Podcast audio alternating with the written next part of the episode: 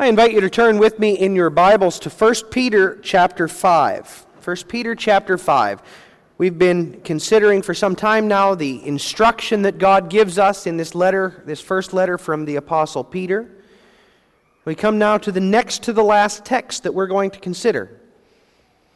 And as we do so, the Lord reminds us that He provides for us. He doesn't leave us to wander on our own each of us seeking instruction, seeking wisdom through ourselves, but rather,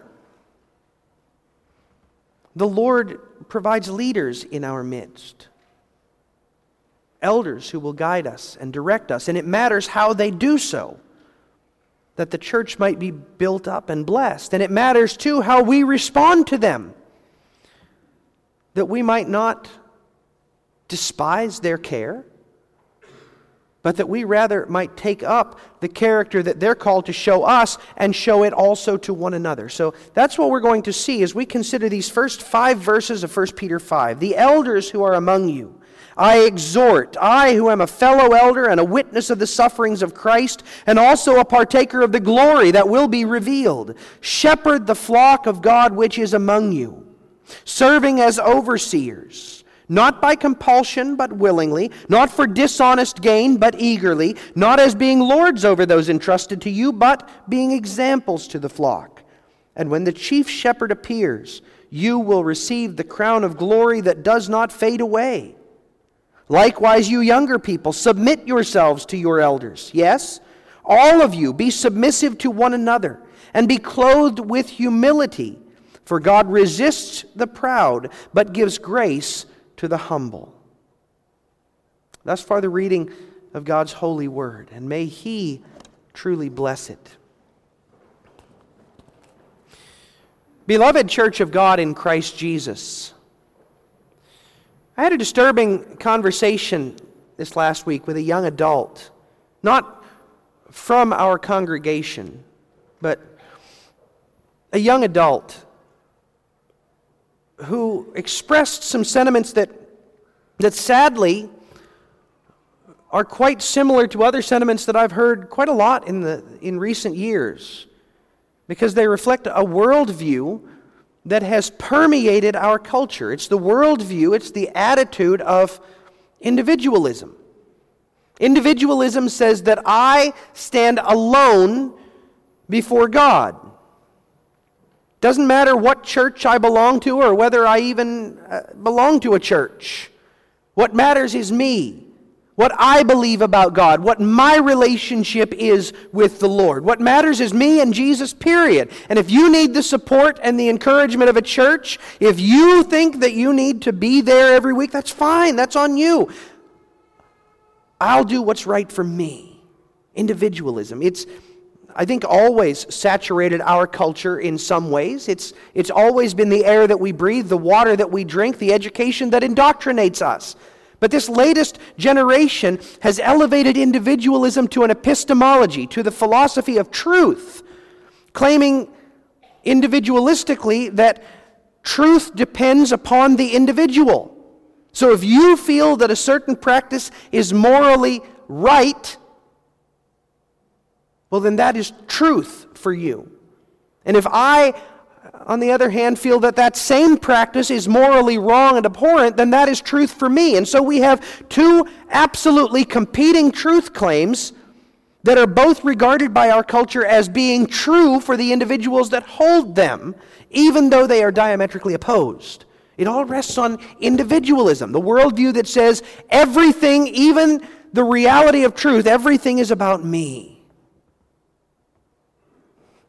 But here's the thing we're not sufficient on our own. None of us.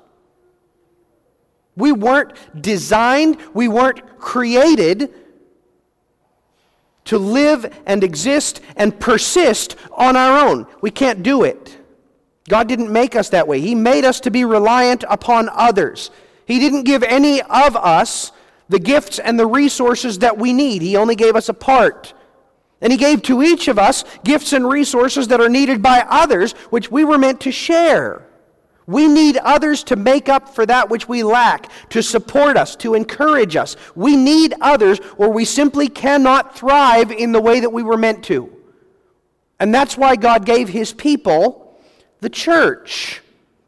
It is the church that teaches us what God is like. It is the church which holds us accountable when we're tempted to stray. It is the church which restores us after we repent of sin. And it is as the church that we go forth and disciple the nations, not as individuals, not as lone rangers, but as the church. We need the church. And for the church to function in the way that God intended, the church itself needs leaders who will draw us to know and love and serve Christ. Without godly leaders, the church languishes, thoughtlessly embracing the sins of the culture around it. Without godly leaders, the church drifts, neglecting the spiritual disciplines that would otherwise build us up and mature us. Without godly leaders, the church will inevitably offend the God whom we seek to serve. So we need the church, and the church needs its leaders. And raising up the kind of leaders we need is what the text that we just read aims to do. Here we learn that God leads his church with the selfless character of his Son. That's our theme this morning. God leads the church with the selfless character of his Son. And we see that, first of all, in the instruction given to the leaders, and then in the instruction given to those led. So, looking first of all at the instruction given to the leaders, which, which comprises the bulk of this text, we see that he commands the shepherds to exercise the selfless supervision of the chief shepherd. And that's our first point. But notice that Peter doesn't start out talking to shepherds, he talks to the elders. Elders, the men whom God raises up and sets in authority over his people. That's nothing new in the New Testament era. God was leading his people through elders all the way back in the age of Moses. When they were still in Egypt, God sent Moses to go and speak to the elders of the people. And through the elders, he would communicate to the rest of Israel. In the wilderness, God set his spirit on the elders that they might share the work of Moses in leading the people. Elders are the men whom God sets over his people, entrusting the church to their care. And Peter speaks to the church as a fellow elder. Now, of course, we know that Peter was an apostle. That's a unique office that belonged to those 12 who were chosen, who walked with Jesus, who heard him speak, who saw his miracles, and who were thereby able to, to lay the foundation for the church. So that was a unique office. But as an apostle, Peter also served as an elder. The way he uses that term indicates that he's talking about all of those to whom God entrusts governing authority. Using the terminology of our church order, that would include both the elders and the ministers. And Peter speaks, therefore, as one of them, because an apostle incorporates all of those tasks. Peter commands the elders, the leaders of the church, and he says to them, Shepherd the flock of God which is among you. Now, it's certainly not uncommon for God to refer to his people as a flock of sheep. The Psalms, Jeremiah, Ezekiel, every one of those books refers to Israel as sheep. We just sang one of those Psalms, Psalm 80.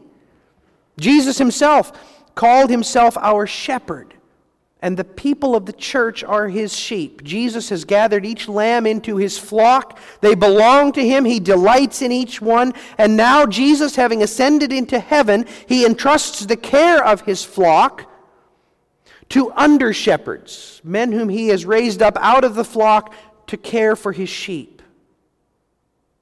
And that's a big job. The shepherd has at least three tasks with regard to the sheep in his care. He must lead them, feed them, and protect them. The elders of the church lead the people of God. That is, they direct them in a way that is good for them. They have to lead them away from the places where they might be harmed and into the places where they can be nourished and fed and built up. They have to keep them gathered together because there's safety in numbers. And they have to guide them together to the place of the chief shepherd. So they lead the sheep, they also feed the sheep. If you don't feed sheep, if you don't put good, nourishing fodder before them, they can't thrive. And the elders must feed the sheep. Not with the fodder that we feed to physical sheep, but with the Word of God. They need to feed them with the Word that God has provided that nurtures and nourishes and builds them up. And they also must protect the sheep, knowing that there are many of those in this world who would destroy the people of God and that they must be protected from them, but also from the enemy that arises from within, the wolves that are wearing sheep's clothing. And the, the shepherds, the elders, must do whatever is necessary in order to protect those lambs that are precious in God's sight. So, this is a big job. It's far more than just one shepherd on his own can handle. And so, God raises up a plurality of elders. Elders who who teach, exercising the authority of God's word to instruct the people that they might know who God is and what He has done and how He would have us to live with the gifts that He has entrusted to us. Elders who rule, guiding the church in the way that they should go and restraining them from the way in which they should not go. Only as they work together, teaching and ruling, working together to shepherd the people of God, can they fulfill their task. And they must do so, says Peter, serving as overseers. Now, that's an interesting word that's rendered overseers there. It's the, the verb episkopein. That's the, the word from which the Episcopal Church gets its name. It's often rendered bishops in its noun form. But what's interesting about it, we get the English word scope from that word. It's a, it's a compound word. Epi, which intensifies the verb, and skopein, which means to see. So a telescope is something you use to see that which is far away. A microscope is something you use to see that which is very small. The way it's used in the Greek is that we're to oversee whatever is described by this verb by carefully watching, carefully attending to it. That means that you, brothers who are called to lead, you are, who are elders, you're called to shepherd by carefully watching the flock. That means you don't just stand over here and issue dictates from on high. No, you have to know the people who are entrusted to your care. You have to see what their life is like. You have to know what their struggles involve. You have to know what they're going through. What are their joys? What are their sorrows? What's making them weep? What's making them laugh? How are their families doing? Are the children growing up knowing the Lord? Are they seeing a godly example or are they seeing an ungodly example for six days of the week? What's happening in their schools? Are they learning the true Word of God in all of the things that they study or are they learning poison?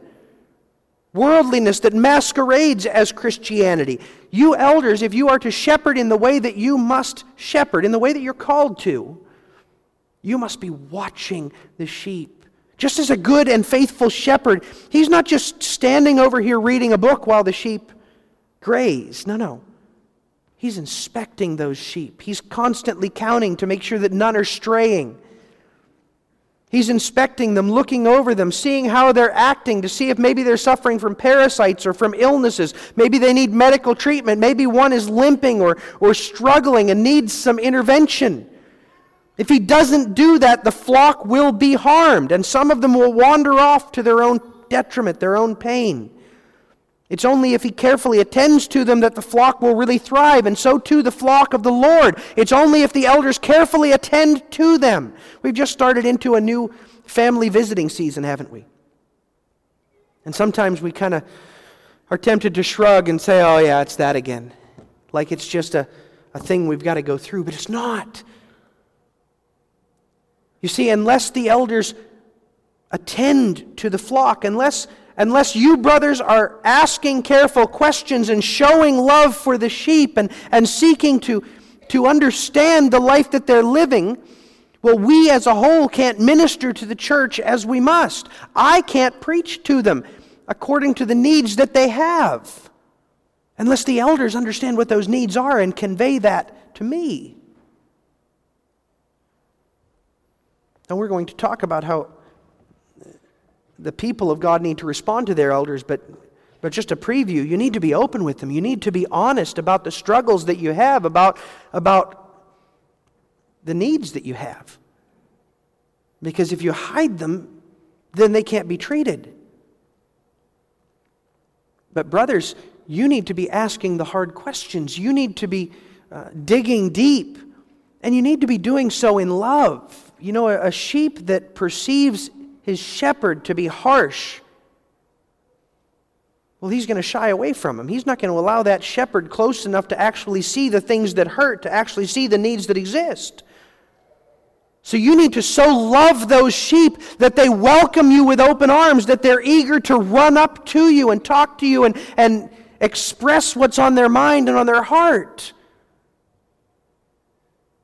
Brothers, evaluate are you doing that which you're called to do? Are you examining carefully the sheep? Are you seeking to, to protect them from that which harms? Are you seeking to uh, lead them in the way that they should go? Are you striving in all things to ensure that they are fed with God's word? When you show up at the hospital, are you showing up with a, a scripture passage that will bring great comfort that you've carefully studied? When you show up for a family visit, are you coming not just to visit, not just to to shoot the breeze a bit, but are you coming with a word from God that will build up and strengthen those people, those sheep that God so loves? You must. Because unless you shepherd them, unless you oversee them in the way that, that God commands you, they will languish, they will, they will perish. It's a hard job. It's a hard job, and therefore there is a temptation to not want to serve. And so Peter warns that the elders must shepherd the sheep not by compulsion, but willingly. By compulsion. Kids, that means by force.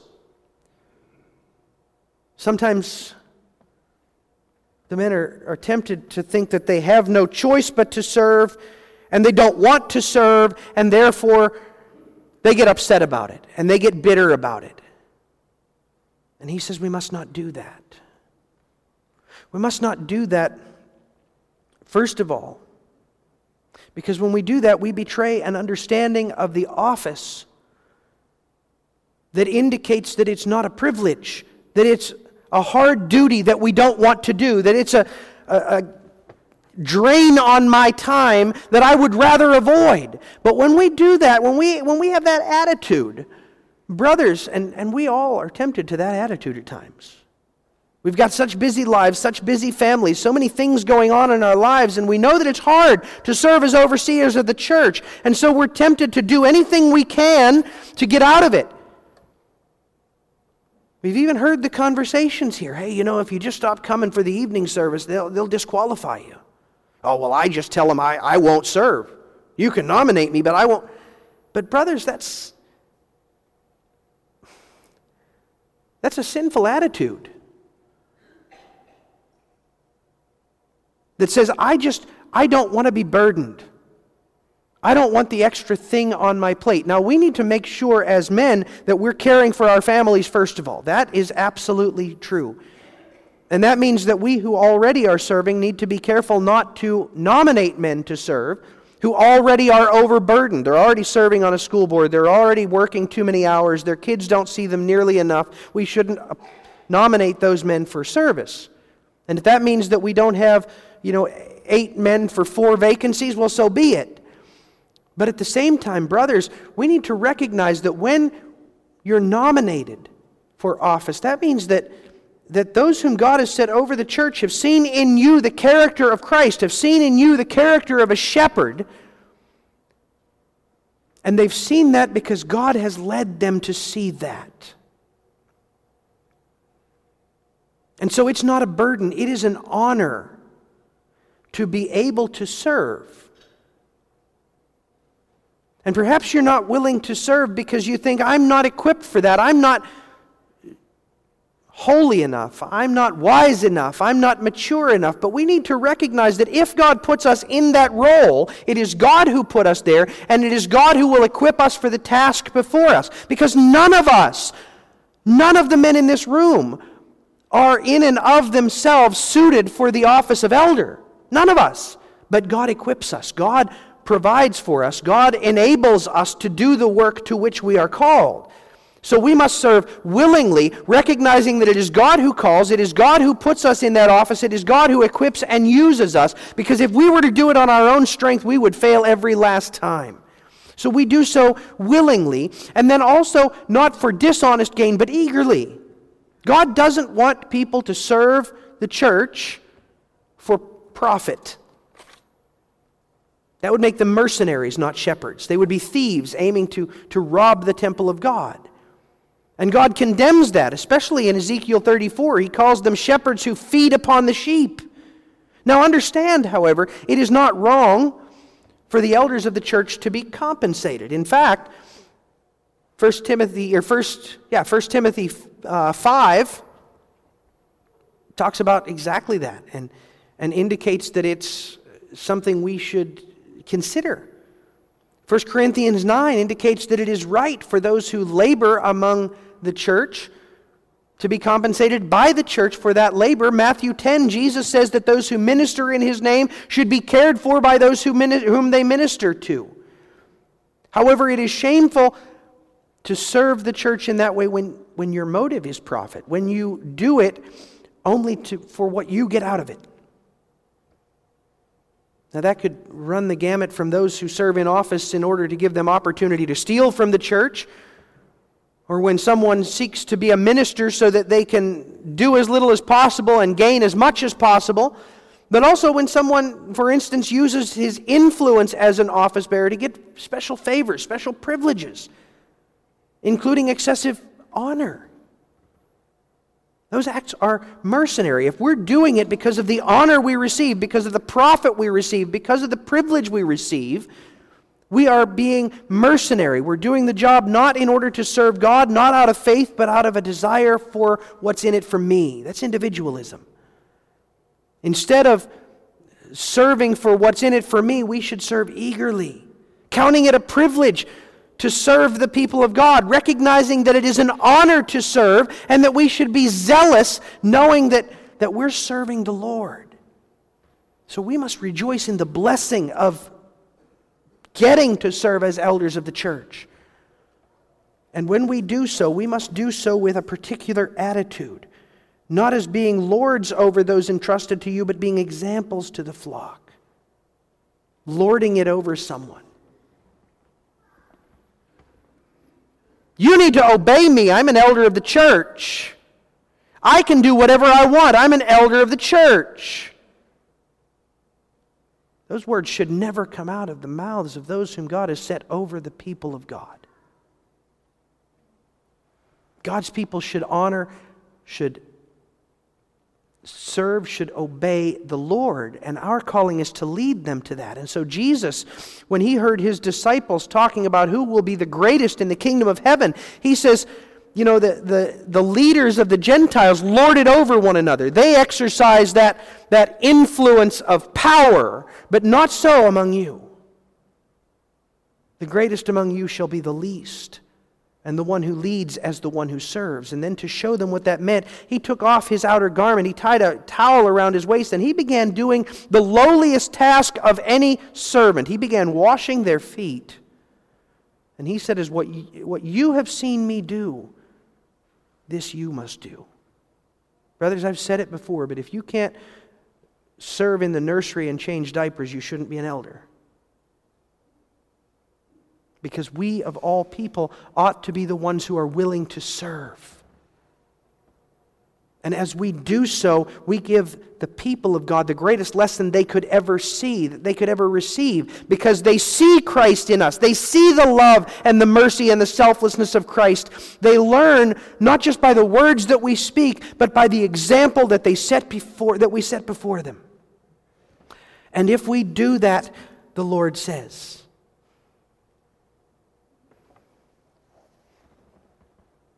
When the chief shepherd appears, you will receive the crown of glory that does not fade away. What an honor. But notice, it's not an honor that is unique. James 1 God promises all who trust in him that they will receive the crown of life.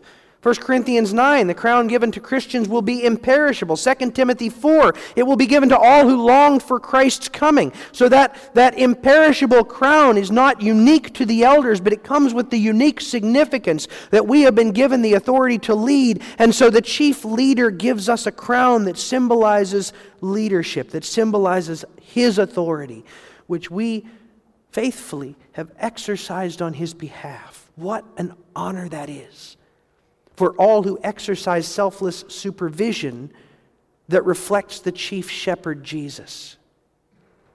However, the church is not only its leaders. To hear some folks talk, you might think it is. They carefully catalog all that's wrong with the church, every area in which the church is lacking, and then they say, you know, it's, it's those elders. They're just not doing this and they need to be doing that. It's all about the elders, what the elders need to do. However, what they fail to recognize is that all of the members of the church have a calling. All of the members of the church are responsible for its well being. And like the role of the elders, the role of the members at large requires imitating our selfless shepherd. And so that's our other point. He commands the sheep to emulate the selfless example of the under shepherds. Now, just, just a brief word about the brevity of this section. Kind of seems unfair, right? The elders get four verses, and we only get one, the rest of us. But understand that the elder's office is unique. If the elders don't fulfill their calling, if the elders neglect their work, the rest of the church will suffer. And so the Lord attends carefully to their work and to the temptations that come with it. But the rest of us, our duties are important, but they're fairly straightforward to understand. It only takes one verse to explain it, it takes a lifetime to master it. It really comes down to two commands. First of all, submit yourselves to your elders. To submit means to acknowledge the authority of those over us. And that's more than just admitting that the elders do, in fact, have authority. True submission involves honoring those whom God sets over us as those sent by God. Young people understand that. When those elders come over for a family visit, they're men who are sent to your house by God Himself. They come with the authority of the word that God spoke for you. And when they speak to you and they apply that word to you and they challenge you, they're not trying to be jerks. They're not trying to get you to honor them. No, they're trying to get you to honor God, to love God, to serve God in the way that He has commanded. So honor them for the sake of the work that has been entrusted to them, for the sake of the work that God is using them for. That means patiently attending to those elders, listening to what they have to say, really pondering it. When the elders teach you in catechism class, don't take that lightly. That's the instruction of God for you. It's not just a hoop you have to jump through, it's something that's important that God is applying to your life. So take it up, consider it, ponder it, and then, insofar as whatever they say is in accord with God's word, obey. Do what they say because it's not them who's speaking, it's God's word. And that means respecting them too in your heart. Don't be content just to speak respectfully to them, but cultivate a love for your elders. You know how you do that? Pray for them. Recognize that those elders, they have to go on visits that they don't want to go on because they have to go on a visit to somebody who's living in sin, who doesn't want them to visit, in order to tell that, that person what that person doesn't want to hear. And that's hard. And they have to go on a visit to somebody that, that they know is smart and is going to bring up arguments and questions that are going to be hard for them to answer, and they're afraid.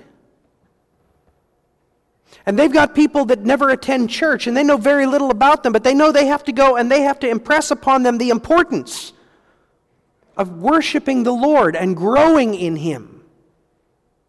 And that is so very hard. And, and they don't feel up to the task. And they need, therefore, the equipping that God gives when you pray for them. And as you pray and you ask God to equip them and you ask God to bless their work and you ask God to prosper the church through them, you know what's going to happen? You will begin to love these men who have taken on this burden for the sake of the church. You will begin to love them and respect them and delight in their visits. But only if you pray for them, only if you lift them up before the Lord regularly. So we need to we need to submit ourselves to the elders with love from the heart. And then we also need to be submitting to one another. Be clothed with humility, says Peter. What a beautiful image of what submission involves. In order to submit, we need to be clothed with humility because what comes naturally to us is pride. What comes naturally to us is to be pretty full of ourselves. But if we're to submit to one another, that pride needs to be covered over. Think of how a, a farmer, when he goes to do his chores, he covers himself over with coveralls. And all of a sudden, you can't see the clothes that are underneath. Now, he does that to protect the clothing that's underneath. We cover ourselves with humility to get rid of the clothing that is underneath, which is pride. It's only as we do that, only as we cover over our pride with humility, as we recognize how sinful we are, how broken we are, how far we are from perfection. It's only as we recognize that about ourselves, it's only as we intentionally read God's Word daily and realize how much God has forgiven us for and how far we still have to go before we reflect the character of Christ. It's only as we do that that we will be able to be humble enough to submit to one another. But oh, how God loves it when we do.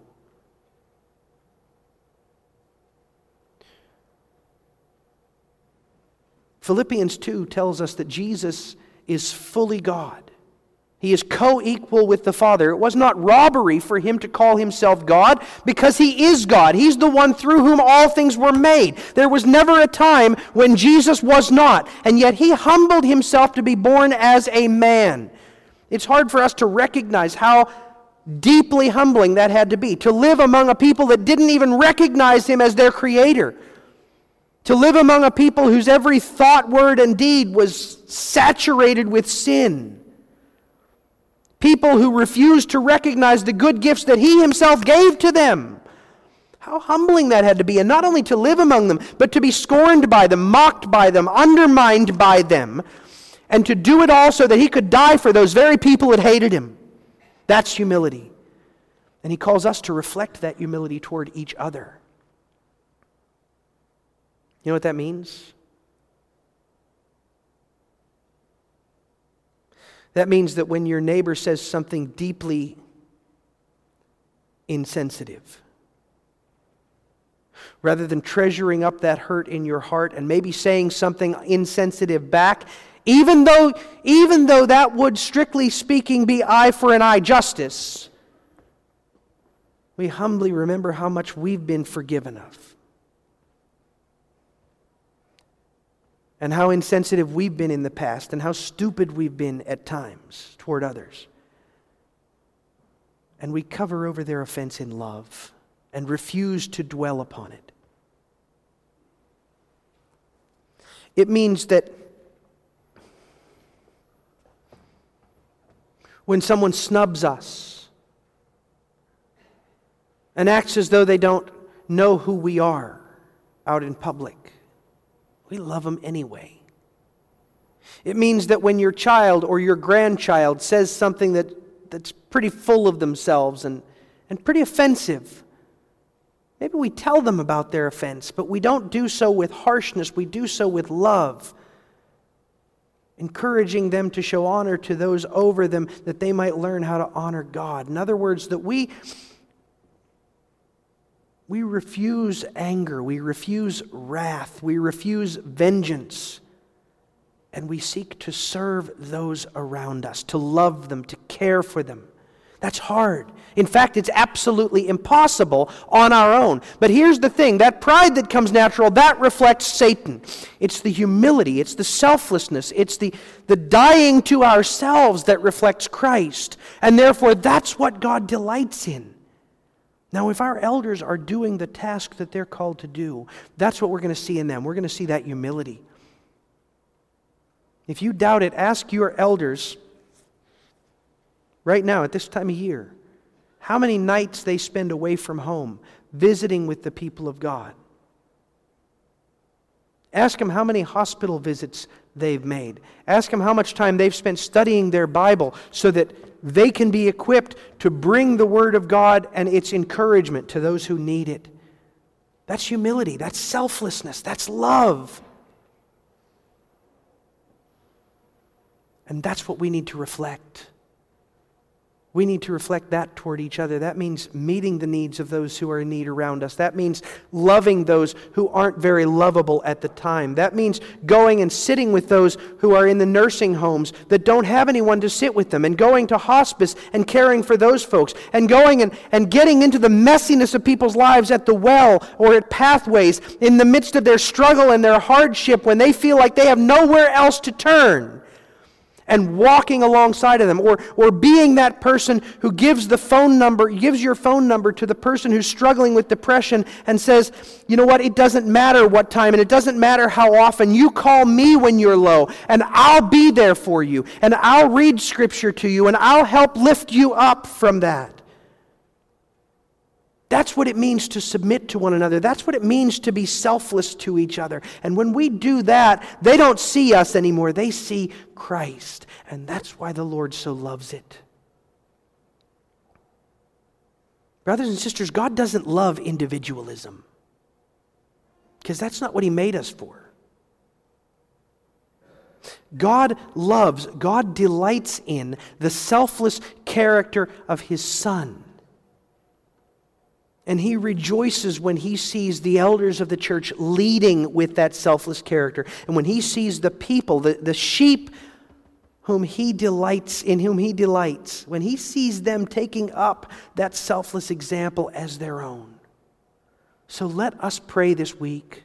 Let us pray fervently that God would humble me. Don't look at the other people. Don't look at your spouse. Don't look at your kids. Don't look at your parents. Ask that God would humble me and enable me to show the selfless character of Christ in all that I do.